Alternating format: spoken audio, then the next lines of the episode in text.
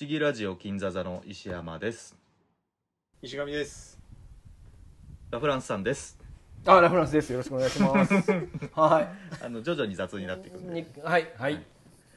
えーとですね前回ですねえーと青春時代に見た映画の話、うん。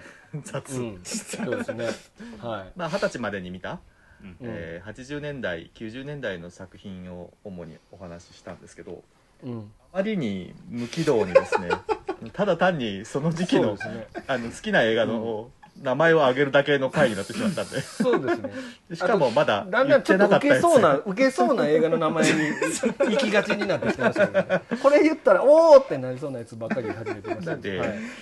ちょっと石上がクロコダイルダンディーを出すの忘れたとか言ってるからはいあのちょっと方向修正をして、そうですね。うんはもっとですねしっとりとですねい。はい。大人なぐっとくるポッドキャストに、うんうんなるほどあそうかポッドキャストばっかそうなるほど、なるほど。自分にとってのもっとこう深い刺さった作品うんいまだにこう忘れられない映画とかもうクロコダイルダンディーなんて忘れてるでしょだって、うん。名前しか覚えてないんだうん。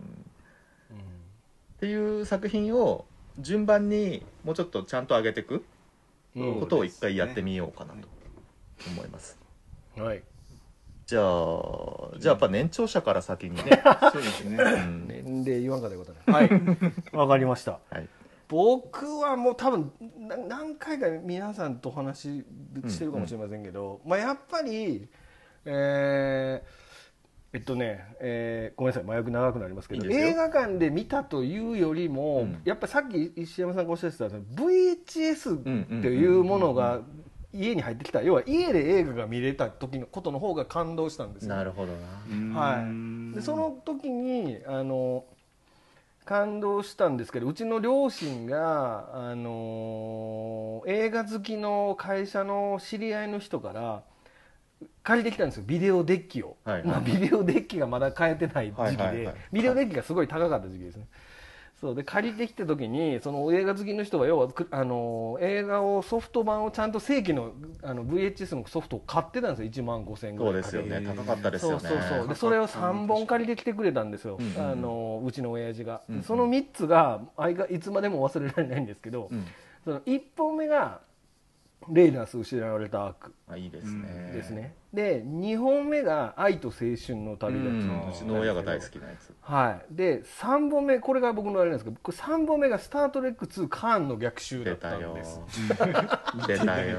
ということで僕はもう「スター・トレック2カーンの逆襲」はもう永遠に忘れることのない映画ですね。はい。これが僕の中での一番残ってる「スター・ウォーズ」より全然残ってるな。こう印象に残ってる。いまだに見直しますから今だ この間も見ましたね。えうん。めちゃくちゃいいですよこの映画。ー石上さんは「スター・トレック」はどうなの？全く見てないんですよ。じゃあ ただ映画映画版だけ。うんうん。映画版でいいんですよ映画版で。映画版の「スター・トレック」は何かを見たんだけど何を見たかもちょっと覚えてないですね知知識としてはさあのスポックとかさバルカン号とかさ。いや、うん。もっと後の「スター・トレック」の映画だとそうでしょうね多分。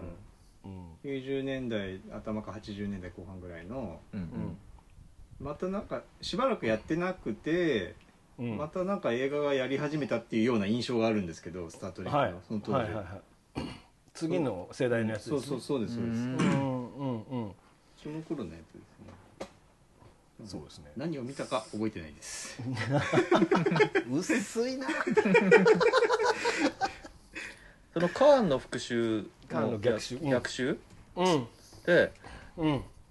一番最初はドラマ版なわけでしょ「スター・トレック」そうですね。60年代にやってたアメリカのドラマ版で三第3シーズンまでやってるんかな？うんうんうん。それを、えっと、映画で映画版でやり直すっていうのが70年代の後半ぐらいにあってじゃあそうなんだ。そうそう。それであのあのサウンド・オブ・ミュージカルのロバート・ワイズっていう人が撮ったはいはいはい。一作目の「スター・トレック」っていうのがあるんですけど、たたりの人だ。そうそうかな、でうん。それがめちゃくちゃ予算かけたんですけど壮絶にこけたんですよ、うん。あのでそれで軌道修正するのに、えっと、この2をすごく低予算で撮った映画なんです、まあ、僕はそんな全然予備知識何もなく、見てたんですけどなんかそうやなこれなんて言ってるのかな、えっと、この映画はととにかく僕めちゃくちゃ泣い泣いっていうか僕今何回見ても相変わらず泣くんですけど、うんうんあのすげえ泣いちゃったんですよこの映画。う ん 泣き虫じゃんただの。泣き虫なんですよね。と年ですそうそう。そうラグラさん。そうなん年そうなんですよ。僕ね涙袋が開発されてガバガバなんですよね多分ね。もうドバドバドバドバで 年だと思います。ドバドバドバドバ出てくるんですけど。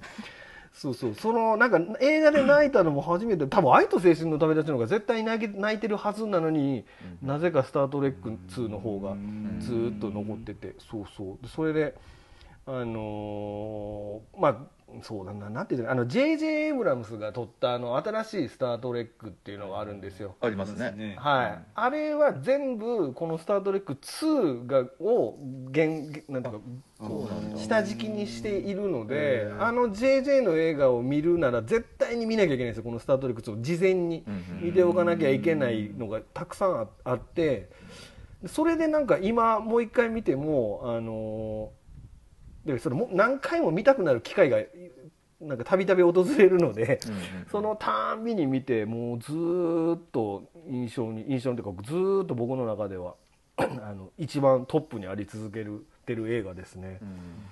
う、んうん、ちょっと見てないとなかなか説明が難しいんですけど。は2からじゃダメなんでしょ？い2からでいいです。だからこれあそうなんだ。スター・トレック2カーンの逆襲からで大丈夫。1ってのはないんだか。ワンあるんですけどワンはあの見なくていいです。見なくていいんだ。はい、おもろないんで。あのはい。へであの2と3と4っていうのがあるんですけど、えうんうん。その2と3と4が一応なんとなくこう3部作的になってるのうん。でそうなの。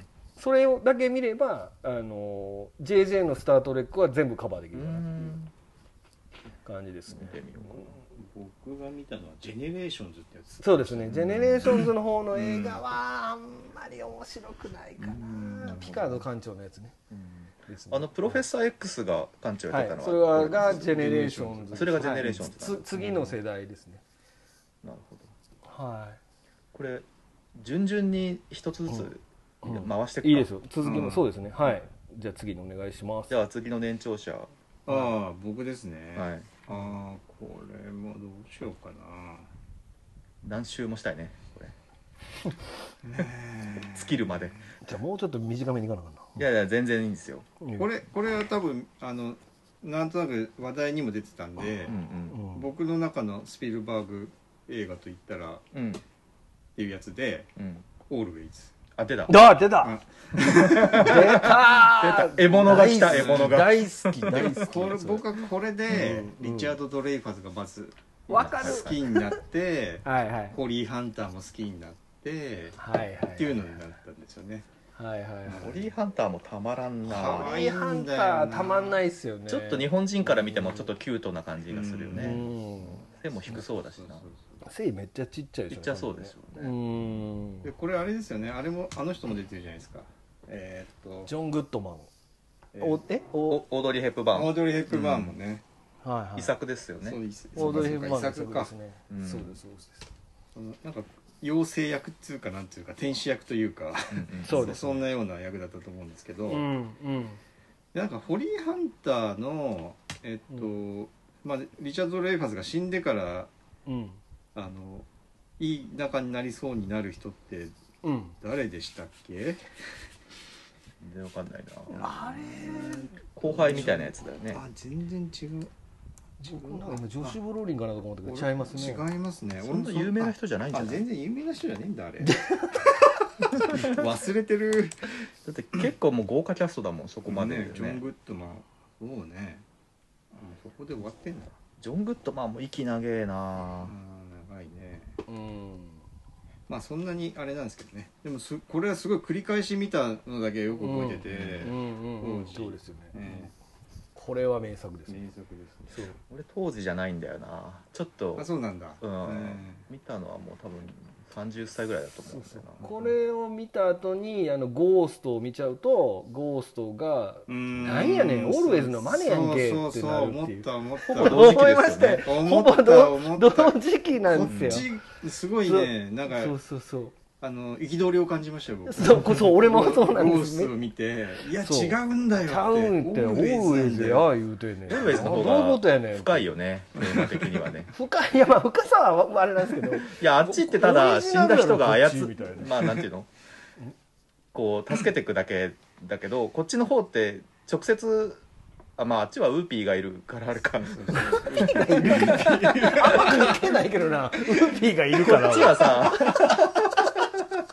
亡くなった人がさこう、インスピレーションを与えられるっていう設定がそうそう。そうそう。だからゴーストは、えっとなんかねゴーストのああのネタバレまあもうそんなネタバレもあるんですけど、大丈夫でしょう。んいわゆるパトリック・スウェイジが要は死んじゃって、うん。あのデミ・ムーアの守護霊みたいになる話じゃないですか、でそれ一緒なんですよ。だからオールウェイズもリチャード・ローフレンパスが亡くなってホリー・ハンターの守護霊になって帰ってくるんですけど、その先の結末が違うんですよね。あの、うん。ゴーストの場合は結局なんか一瞬見えて、うんあのそのまま天国に行くみたいなだったと思うんですよ僕が、うんうんうん。であれあれはめちゃくちゃ未練残りません？あのこうあのデミ・ムーアが、うんなんか死んでたと思った人が実は近くにいてで最後に一瞬見えて本当に天国に行ってしまったけど喪失感みたいなものしかデミ・ムーアには残らない気がしてて、うんうん。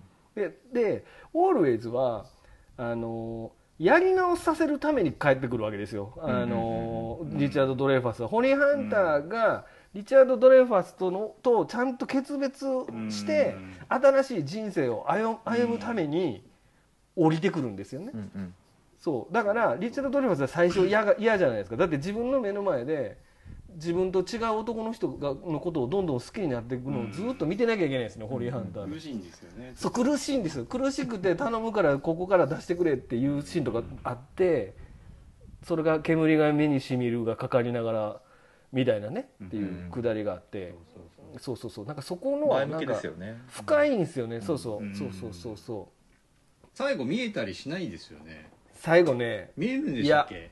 ちょっと一瞬見える。えっとね要はホリー・ハンターが火消しに行って最後あの飛行機ごと海の中落ちちゃうんですよね。ででホリーハンターじ自分はそのまんまもう死んじゃう。もうこれもうこれいくらなんでも言うとあかん気するなこれ。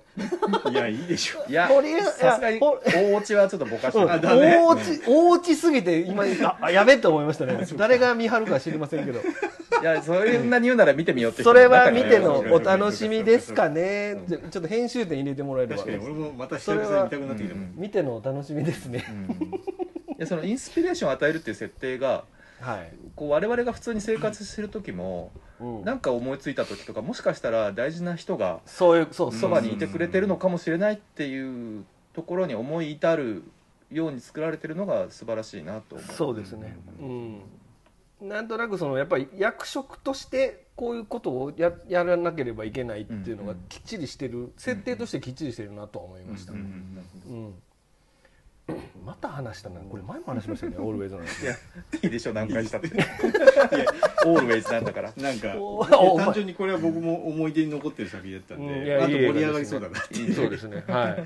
まあそんなとこですね。はいはい。あとさちょっとそれちゃうけどさ、うん。ジョン・グッドマンって太ってる人の役多いじゃないですか、うんうんうん当時うん。もっと太ってた人でさあのジョン・キャンディスっていうさジョン・キャンディやっぱりコメディ、ジョン・キャンディだっけ、はい。はい、あの大逆転じゃなくてなんだっけ？ね。大災難か、大大災難。聞いて、えーあれはい。レスリー・ニールセンかなんかだよね、レスリー・ニールセンじゃないですね。あのもう一人の方ですね。白髪の。マッシュマッシュル。あー。ちょっとはいスティーブなんとかジョージ・マーティン。スティーブ・マーティン。あスティーブ・マーチンかな。いやスティーブ・マーティンじゃないな。なんとかマーチンかな。はい。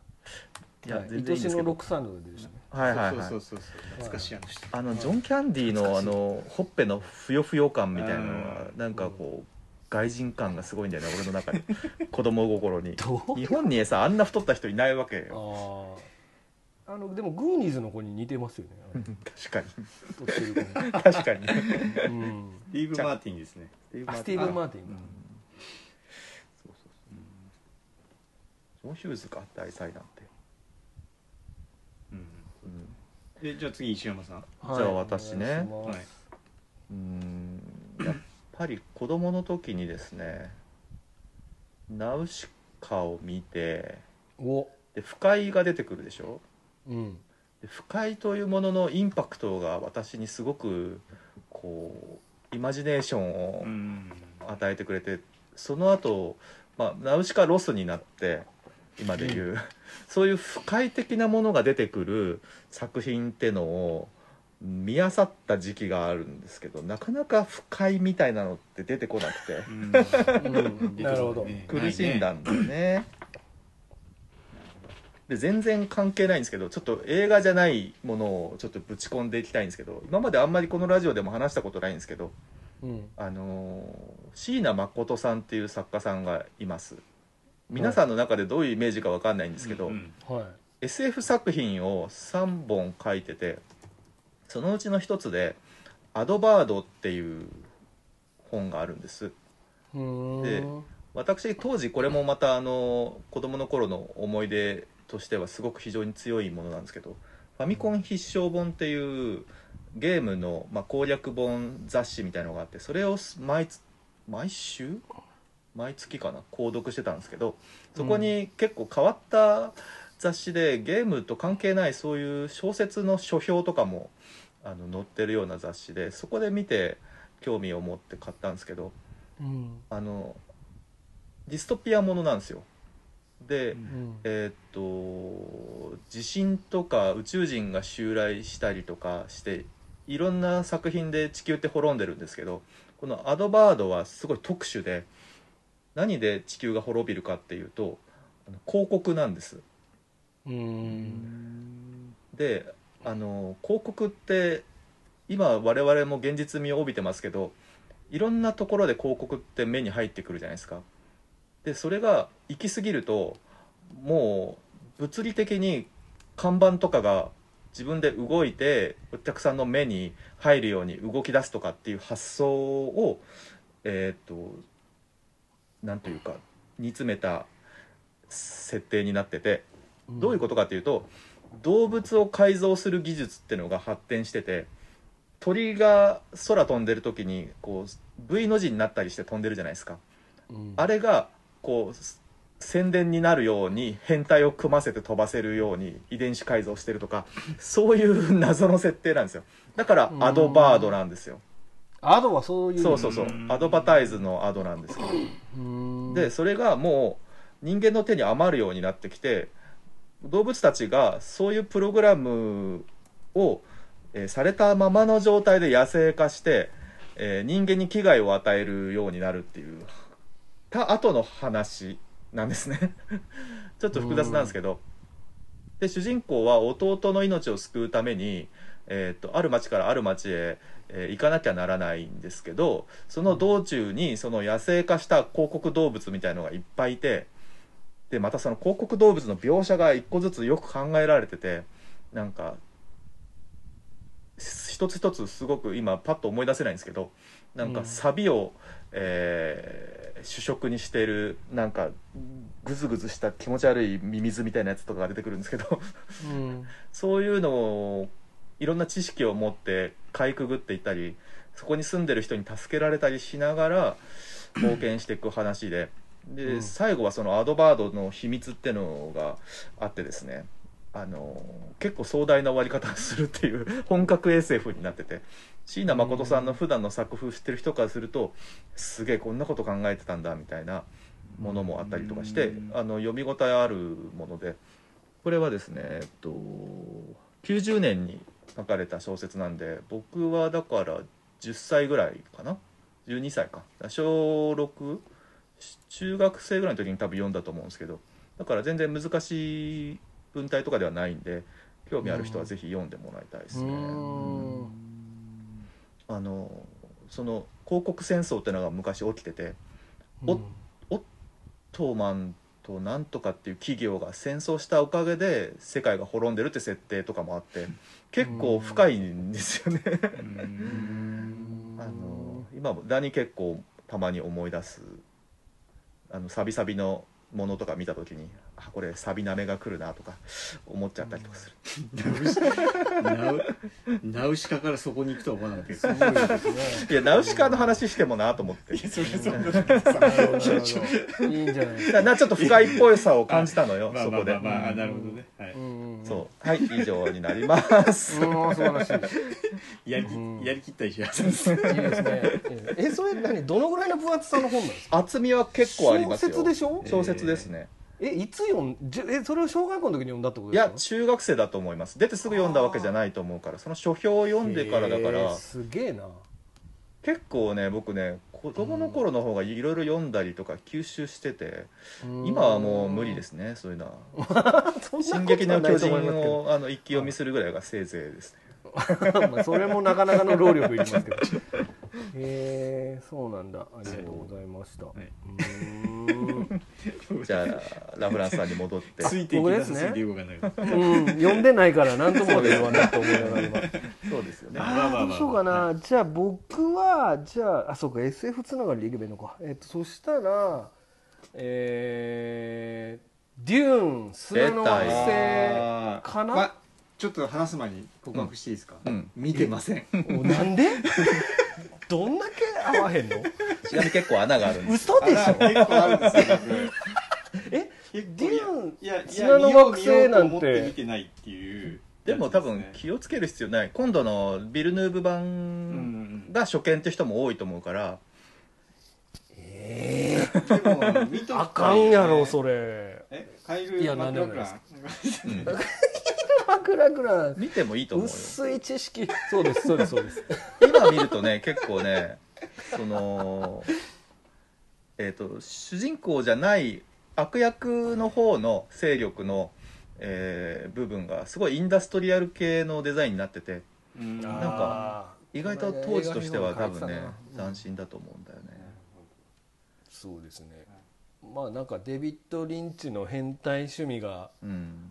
よくもまあこんなか、うん。形でできたなっていう映画ですよね。そうですね。うーん。これは何？年84年か。84年のでもこれブレードランナーと同じ年のはずだ。あそうなのか、うんそうなんですね。これはもうカルトですよね。これも好きな人は大好きで、これシリーズ化しようとしてたとかそういう話ですか？ドラマ版が一応あるんドだよね。ラマ版もありますね。こっちはあの原作めちゃめちゃ長いんじゃないでしたっけ？フランクハーバート僕原作読んでないんでなフランク・ハーバートのやつですね、はもうすげえ長くて。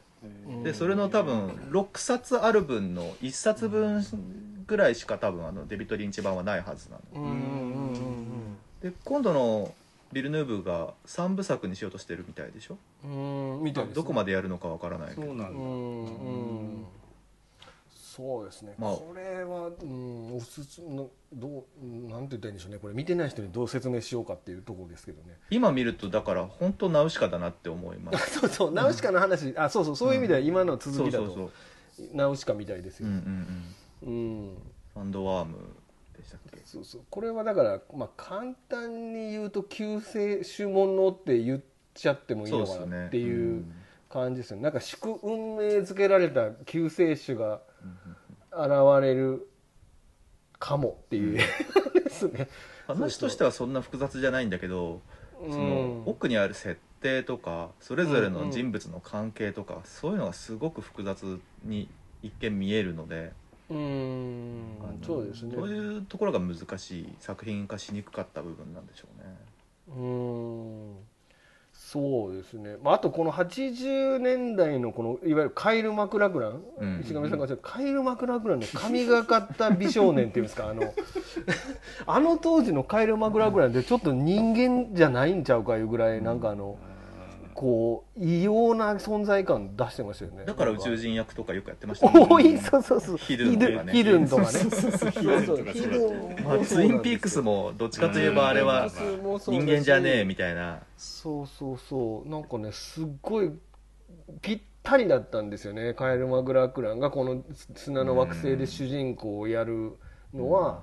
本当にこう絶妙なキャスティングでうん、あとやっぱす結構豪華ですよねこれ出てる人たちがみんな。いっぱい全出てるんで。然覚えてない。プロフェッサー X は覚えてんだけどな。プロフェッサー X ってあの人の名前ちゃうからね さっきから何回も何回もプロフェッサー X って言ってるけど。アンドリュー なんだっけ？俺も今忘れちゃった。僕も今ジャン・リュック・ピカードであそれもちゃうなと思いながら。えー、あの人名前何でしたっけ？えーっそうあとスティング出てますからねスティング。あそうなんですよね。うん。いい役ですよね。歌手のスティングも出てますし、あとあれですよね。ブレードランナーつながりだとえショーン・ヤング。ショーン・ヤングがうん。不思議ブレードランナーだな女性女性役で出てますし、うん。ブレードランナーとどっちも出てるんだ。そうですね。あとあのマックス・フォン・シド あ出てました。出てました。すいません。マックス・フォン・シドってほんまあのやばいどうでもいいとこに出てくるんだっていつも思いながら。見てるエピソード7に出てきたとかで出なくてよくない？あんな名優なのにね。そう。名優の扱い雑っていつも思うんですけど、うん、そうそうこのそうですね。だからさん的にはゲームオブスローンズも出てますもんね。あ出てます出てます。そうそうそうそうそうなんですよ。二代目あのい木の根っこの人ね、はい。なんだっけ？カラス三つ目のカラスか。そうそう三つ目のカラス。二代目ですね。あれ一代目違う人なんですよ。あ変わってんでしたっけ？そうそうそう。最近見直してるからだいぶ。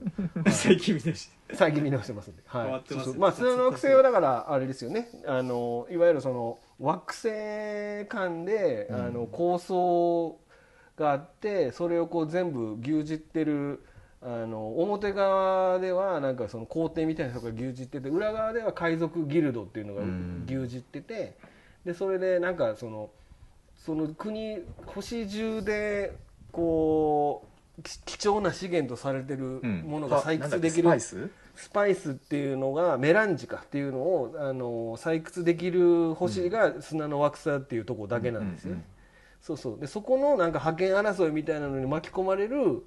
なんかそのアトレイレス家っていうところの,、うんあのよまあ、息子のポール・アトレイレスっていう人がいるんですけどその人が、まあ、ナウシカみたいないわゆるその救この世界を変える救世主じゃないのかっていう、まあ、そういう意味ではゲースローみたいではあるよ。ねまあ確かに、うん、っていう話をデビッド・リンチがなんかすごいグロいうんなんか演出とかいっぱい入れてなんかすごい変態チックに撮ってていうあの名傑作 SF なんですけど。今傑作につながる言葉じゃなかった。そうね、うん、あのでそう。パトリック・スチュワートですね。あそうそうプロフェッサー X は失礼しました、パトリック・スチュワートも出てますんで、そうなんですよ。ですごい名作というか、多分その10月のやつはめこれすごく意識してるなっていう予告編見ても思ううんので、うんあのちょっとその辺をあの10月のやつ見る前にさらっと見てもいいんじゃないのかなっていう気はしますね。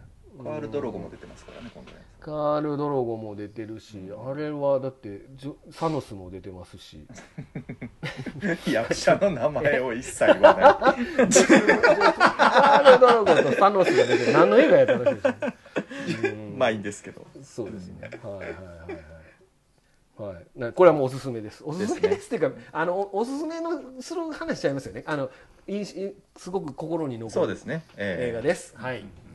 でもこう前回のあの ダ話と打って変わって、はいちょっとまともなラジオみたいになってますそうですね。はい。でもでもみんな知ってるはずなんですけどね。大体あの改めて紹介しなくてもいいですよね。でも興味出たでしょ、はい。石上さんも。出て出た見た。い えーいやいやずっと見たいんですよ。ずっと見たいんですよその名作と言われて。も全てただ見てないっていうね。はいはい。だけなんですじゃあ石上さん。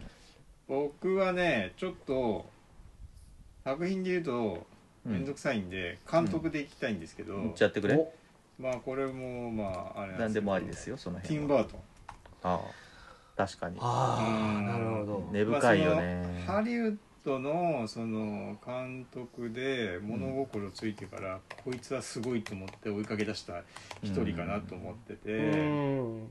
なんか作家性を感じた初めての監うんそうそうそうそう督って感じもしなくああないそうかもしれないですね。わーっていう全感じ然まだ分かってない頃にビートルジュースを最初に見て、うん。でその後バットマン見てで決定だだったのはバットマンリターンズだったんですけど僕の中で。うんうんうんうん。そのなんかそのまあバットマンでねもう十分そのダークなああいうリアル路線のその、うんええーアメコミヒーローもうんのをやったのが、まあ、まずバットマンだったと思うんですけど、そのただそのバットマンよりリターンズの方がそのダーク路線を突き進んで、うんうん。であとその、えー相手の、えー怪物怪物だ？ペンギンとか。ペンギンね。ペンギンとかの悲哀とか。うん。もう描いたなんていう世界だと思って 衝撃を受けたっていうのが、まあ、バットマンリターンズだったんですうんうんうんでその後だんだん追い出してヴィンセント見たりフランケンを見に行ったり TV の大冒険も見たりとか、うん。うん。そういう流れで見てった一人ですね。う、んうん。あとまあ監督じゃないんですけど「ナイトメアビフォークリスマス」とかもね。あれ監督違うんだ。監督はねあの違うのよあのジャイアントビーチの監督なんだっけ？名前忘れちゃった。えーえヘンリー・セリックだ。あが監督なんだけどまうん。あその世界観とまあ物語はキム・バートンだからさキャラクターまあ完全にほぼスピルバーグあじゃあキム・バートンの作品と言ってもいいとは思うんだけど、うんうん一応監督は違うんですよね、うん。なんかティム・バートンってさ絵本出しててさうんスティンキーボーイのスティンあーえっとね憂鬱な人あそう生そうそんみたいなやつ。なようなもの、ううん。んなんかあのー自分自身がいじめられっ子だったとかまあちょっとゴスの人たちのえーとうん。まあ、いじめられてた人たちとか虐げられた人たちへの優しい目線みたいなやつがうんうんうんこう存分に出しててでジョックスぶっ殺すみたいな そういう屈折したものがそうそうそうやっぱり映画を見るうん。ような、まあ、ちょっとオタクな人たちの共感をすごく呼んで、うん。ねうん、そういう。意味でもペンギンへのねその愛だよねがねやっぱ すごくさ。それであれですよ。やっぱりこうミシェミシェル・ファイファーうん。また出た。ミシェル・ファイファー出てくんな。今日今回一番出てるかもしれない。ね、僕あの高校の時の美術でうん。キャットウーマンを模写したんですよ。ね嫌なよ。美術授業。すごいすごい。半分マスク破れてる。あそうそうそうそうそうあー。あの褒められました。クリストファークリストファー・ウォーケンに何やったっけスタンガンか口にぶち込むとこですそうそうそう。あクリストファークリストファー・ウォーケン出てんだっけ？出てんのよ。ーそうなん出ですよ。てんのよ。そうなんですよ。すごいメイク特殊メイクしててすごい若く見えるんだけどね。ううん。うん。んあの大企業の社長みたいな感じで。そうそうだっけ？ミシェル・ファイファーは彼彼でクビにされるんじゃなかったかな、うん、そうそうそうそう、う。んなんかミシェル・ファイファーバカだからその、なんか上司に認められたいっていう思いで、うん。その秘書なんだけけど会社の書類とか勝手に見て、これこうだったらこうした方がいいんじゃないですかみたいな助言をしちゃうんだけど、それが本当は見られたくないものでで、うん。あのー殺されちゃうね。うん。ビルから突き落とされてうんそうそうそう。殺されるんだけどそこでうん。猫に猫噛ま,、が噛まれてうん。キャットウーマンになるんですけど。猫に謝れ猫に。噛まねえよ なんかさ一つ覚えてるのはさあの、うん。ミシェル・ファイファーの部屋にさなんかネオンのなんかあ飾り物があって、うん。それが猫になった後キャットウーマンになった後なんか文字が変わってーあそうそうそうそう。切る言うみたいになるんだよね。それをすごい覚えてる。ヒールかなんかで叩いて割って。そうそうそう、あれコマンドもそうだけどああいうさカなんかカットシーンうん。ですごいあの変身していくのってなんかいいよね、短いカットシーンつないでああカットつそうですね。そうですね、うん。うんはいはいはいはい。まあそうね。自分でスーツ縫ってんだよなあれ。ちょっと96年まあエドウッドとかね、うん。そのティム・バートンその後結構いい作品90年代やっぱりいい作品撮ってて「マーズ・アタック」うん「3P4」オタクの胸に刺さるやつをバンバン撮ってて。ね、3P フォローが何気に好きだった。うん。うん。あとあの「プラネット・オブ・ザ・イープ」でちょっとあのそうです。そこがね 運命の分かれ道だったよ運命の中でそっからねちょっとあ。失速するんですけどね。あれリサ・マリーと結婚したんだっけ？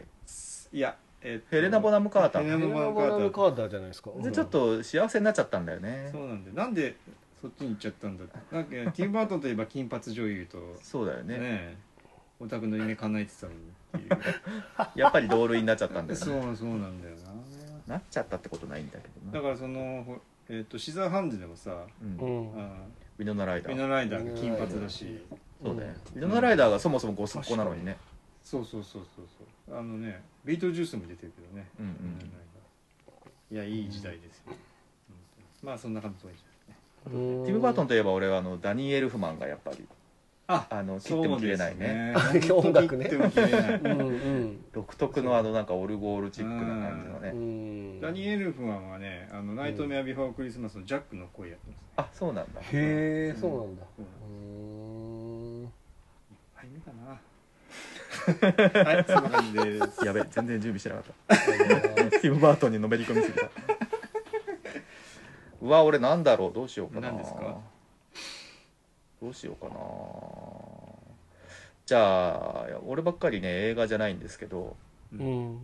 88年ぐらいから連載が始まったうんうん。結城正美先生の「パトレイバー。ちょっとえ映画もうい？い映画じゃないの？い映や画じゃないの？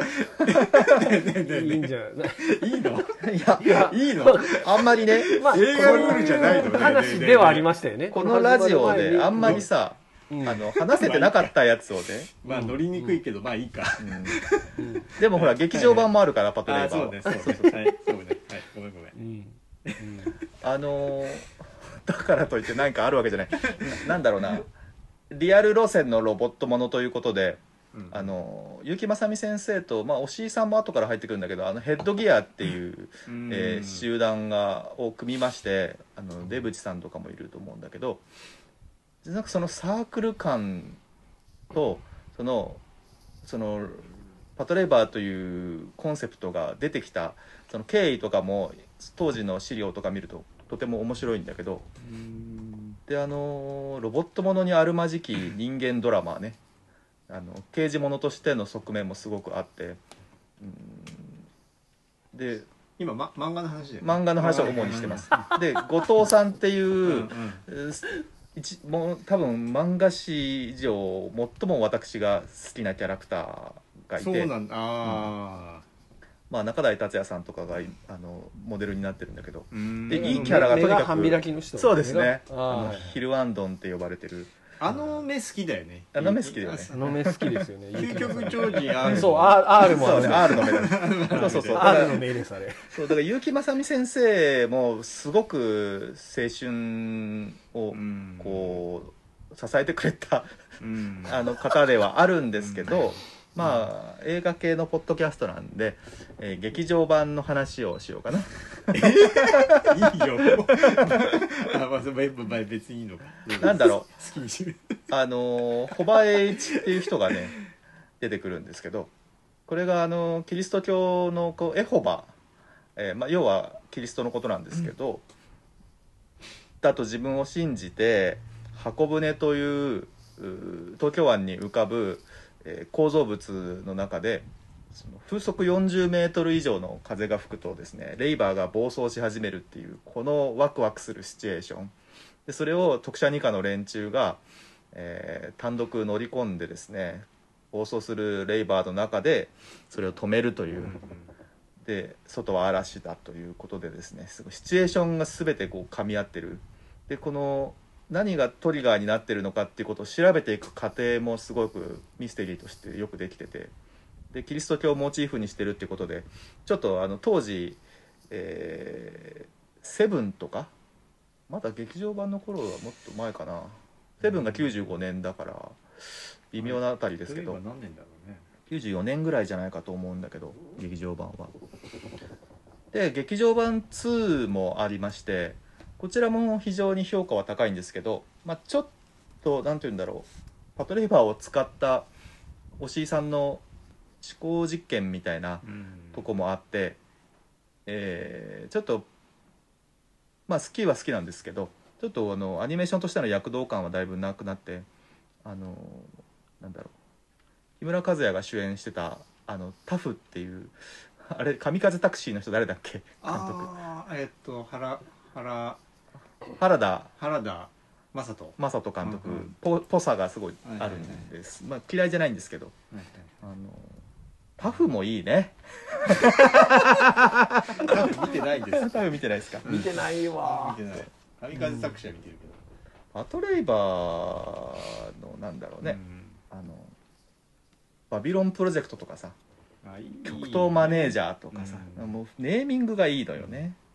なんかワンはまだ押し節が抑えめうんうん。な印象があって2は結構戦争ものなんだっあのーなんだっけ？ちょうどその頃さ、け、えっ、と PKO っていうさ、うんうんうんうん。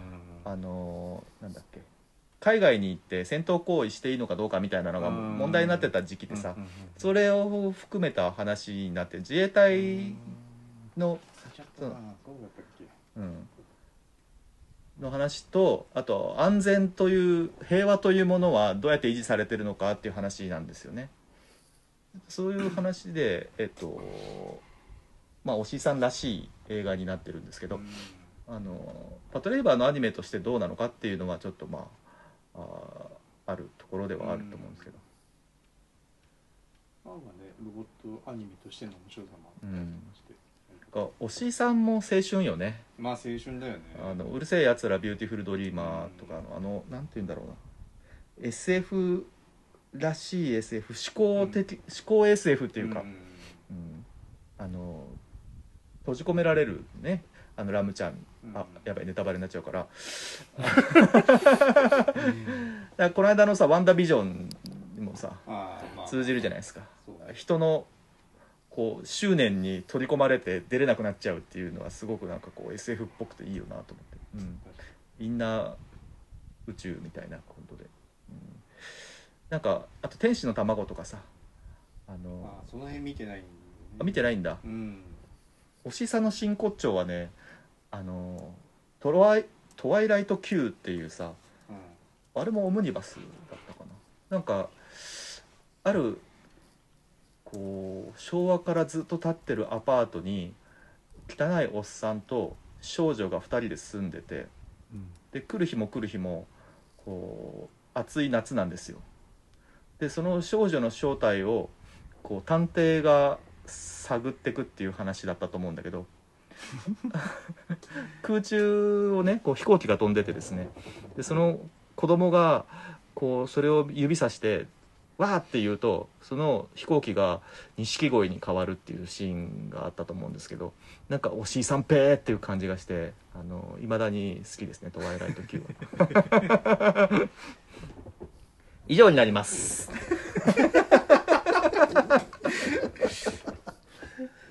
い。ありがとうございますパトレイバーでした。パトレイバーね。パトレイバーですね。パトレイバーだったのかな、はいはいはい。何だったんだろう何だったのかね、まあまあ勇気あそうかパトレイバーってことですね。そうですね。うん。なるほどわかりました。でも時間がいいとこになっちゃった。そんなに？あ本当だね。全然。大林映画の話とかもしてないよ。ちょっと一回切りますか、まあそんな話すことないですけど。うん。まだあるぞ。はいというわけでね、はいはいえーはい。ここまでお送りしてきましたけどもいかがでしたでしょうかね、えーもう一周ちょっとお付き合いいただいてこの続きをちょっともっとお話ししたいなというところではい。よろしいでしょうかね。はい。はい。ただあの3話目になると石上のパフォーマンス著しく落ちるというか。テンションがね。いや大しテてパフォーマンス出してないですね。そもそも。ちょっと今日はここで終わりましょう。はい。ここまでお送りしたのは石山と、石上とラフランスでした。ありがとうございました。ありがとうございました